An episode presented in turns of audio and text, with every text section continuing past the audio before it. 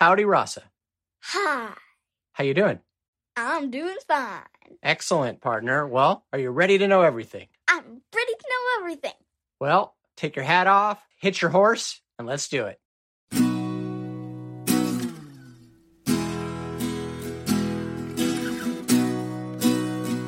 Today, I want to share with you a theory about secret culinary cousins.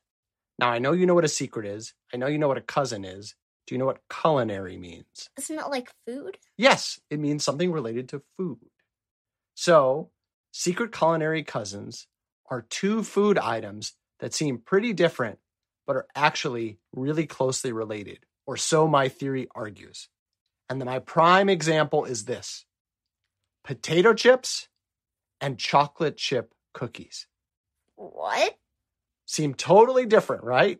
One's a snack at lunchtime, the other's a dessert after dinner, one's salty, and one's sweet. But don't they both have a lot of sugar in them? Aha, you're getting it. Now, everyone knows that potato chips are salty, and everybody knows that chocolate chip cookies are sweet.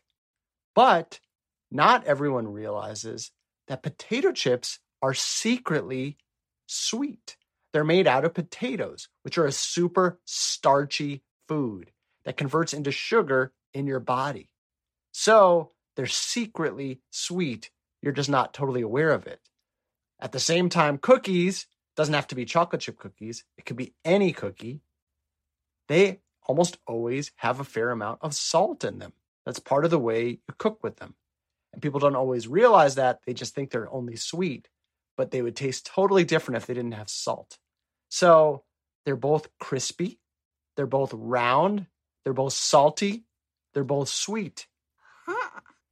Chips, cookies, secret culinary cousins. That's my kind of family secret when you get to eat.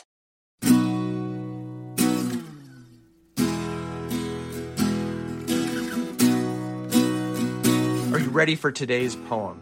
I am ready for today's poem. It's called I Wandered Lonely as a Cloud by William Wordsworth. I wandered lonely as a cloud that floats on high o'er vales and hills, when all at once I saw a crowd, a host of golden daffodils, beside the lake, beneath the trees, fluttering and dancing in the breeze. Continuous as the stars that shine and twinkle on the Milky Way, they stretched in never ending line along the margin of a bay. Ten thousand saw I at a glance, tossing their heads in sprightly dance. The waves beside them danced, but they outdid the sparkling waves in glee. A poet could not be but gay in such a jocund company. I gazed and gazed, but little thought what wealth the show to me had brought. For oft when on my couch I lie, in vacant or in pensive mood, they flash upon that inward eye, which is the bliss of solitude. And then my heart with pleasure fills and dances with the daffodils. Wow.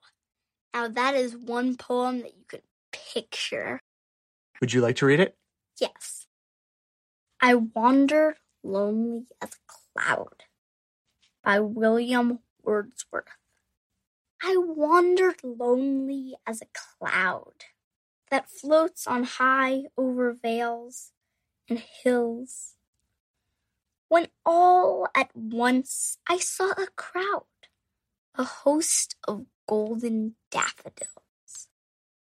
Besides the lake, beneath the tree, fluttering and dancing in the breeze, continuous as the stars that shine and twinkle on that Milky Way. They stretched in never ending line across the margin of the bay.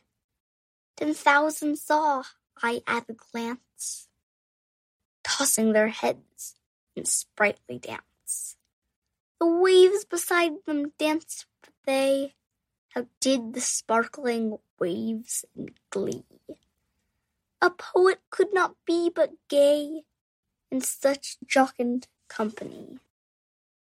I gazed and gazed, but little thought what wealth the show to me had brought.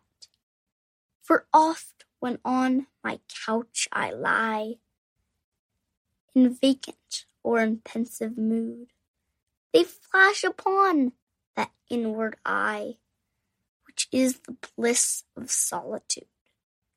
And then my heart with pleasure fills and dances with the daffodils. Wonderfully read. This poem takes place in sort of two settings. What is the main thing that happens in the poem? Where? Well, outside.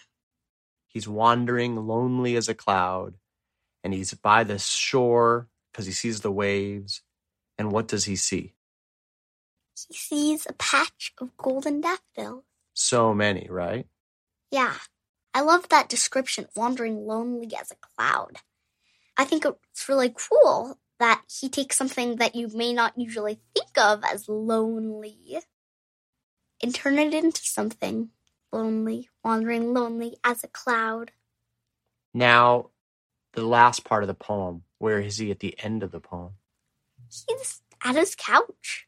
And he's kind of in a sad or withdrawn or low energy mood, right? Yep. Pensive. And what does he do to lift his mood? He imagines the daffodils. He closes his eyes, right?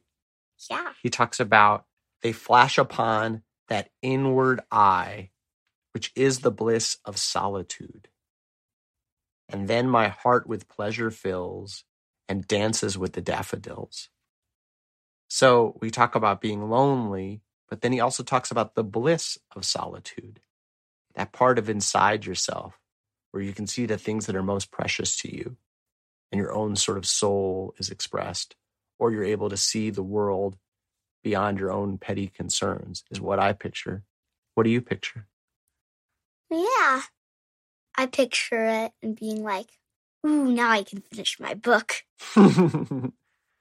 so, the bliss of solitude, but you can still be with the things that are important and beautiful to you. What do you close your eyes? What's a happy thing you can picture? Bouncing on a trampoline. Boing!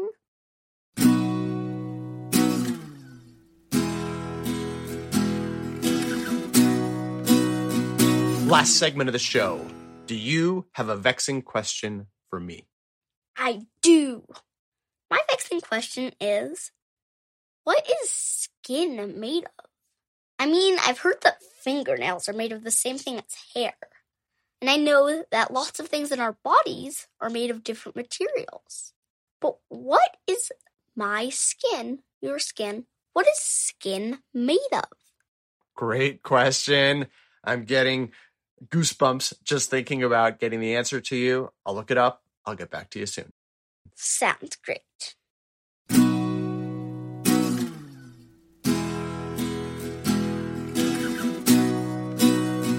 I'm back.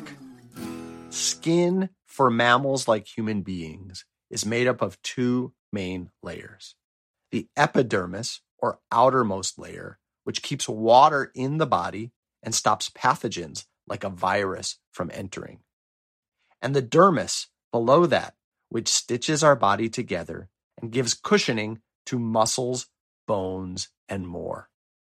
It's the dermis, for example, that has our hair follicles, sweat glands, blood vessels, and nerve endings that provide the sense of touch and heat. Now, skin is not only our outer covering, it's also the heaviest organ in the human body 20 pounds or more for most adults. Wow, that's really heavy. Yep, think of it as a really heavy jacket, but one we can't do without.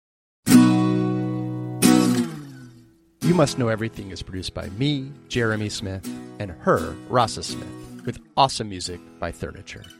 Subscribe via Apple Podcasts, Android, Spotify, or however you like to listen, and hear dozens of previous episodes for free. Please rate, review, and share the show with friends. And please join us next time for everything you need to know.